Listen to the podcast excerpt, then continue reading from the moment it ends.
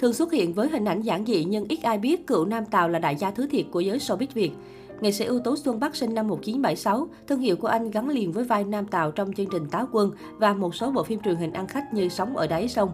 Ngoài ra anh còn là một MC khá đắt sâu.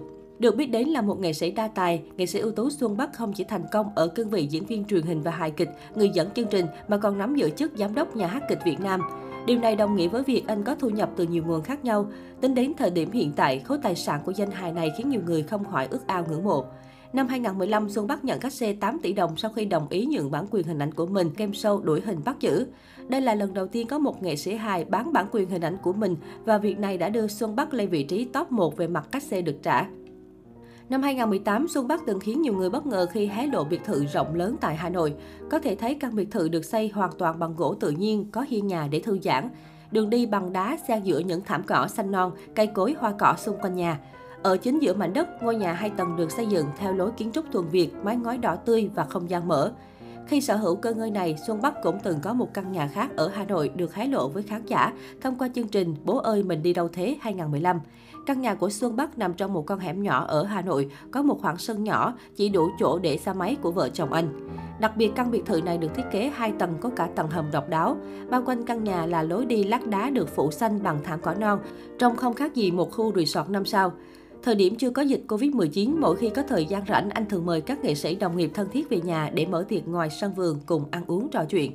Trong những ngày giãn cách vì dịch Covid-19, nam nghệ sĩ thường xuyên đồng hành cùng các con trong việc học online cũng như những hoạt động giải trí. Anh thường nghĩ ra những trò chơi để các con vận động và giải trí hiệu quả, thường xuyên quay vlog chăm sóc vườn tược thu hút hàng triệu lượt xem. Đặc biệt điểm nhấn ở nơi đây chính là một ngôi nhà nhỏ được xây dựng mô phỏng theo bộ phim Ngôi nhà nhỏ trên Thảo Nguyên. Xuân Bắc từng chia sẻ anh rất thích bộ phim này nên đã không tiếc công sức tiền bạc để dựng lại mô hình thu nhỏ của căn nhà. Được biết, biệt phủ của Xuân Bắc được xây dựng tại Hà Nội trong thời gian khá dài. Sau khi ngôi nhà được chia sẻ, nhiều bạn bè fan hâm mộ đã không khỏi suýt xoa chúc mừng Xuân Bắc đã có một cơ ngơi hoành tráng. Ngoài ra, Xuân Bắc cũng sở hữu một chiếc Mazda dưới 1 tỷ đồng. Chiếc xe này được mua từ năm 2013, khi đó mức giá này đã là một gia tài. Sự giàu có của nghệ sĩ ưu tú Xuân Bắc còn thể hiện trong cách tặng quà cho đồng nghiệp. Thời điểm nghệ sĩ nhân dân công lý lên chức phó giám đốc nhà hát kịch Hà Nội, Xuân Bắc đã tặng cho cô Đỗ một chiếc đồng hồ giá trị. Ngay sau đó, công lý đã đăng ảnh cảm ơn người em với lời lẽ vô cùng thân thiết. Sở hữu cách xe cao, cơn ngơi đồ sộ, song Xuân Bắc lại là người sống khá bình dân. Hiếm khi nào thấy nam danh hài khoe khoang cuộc sống giàu có hay sắm xế sang đồ hiệu. Là người nổi tiếng, cuộc sống hôn nhân của Xuân Bắc cũng là điều luôn được công chúng quan tâm. Nam danh hài kết hôn với bà xã Hồng Nhung, từng là tiểu thư cành vàng lá ngọc. Ít ai biết rằng Xuân Bắc và vợ đã từng kết hợp cùng nhau trong một tiểu phẩm hài tại chương trình Gặp nhau cuối tuần. Hiện tại, vợ chồng Xuân Bắc đang hạnh phúc bên ba nhóc tỳ.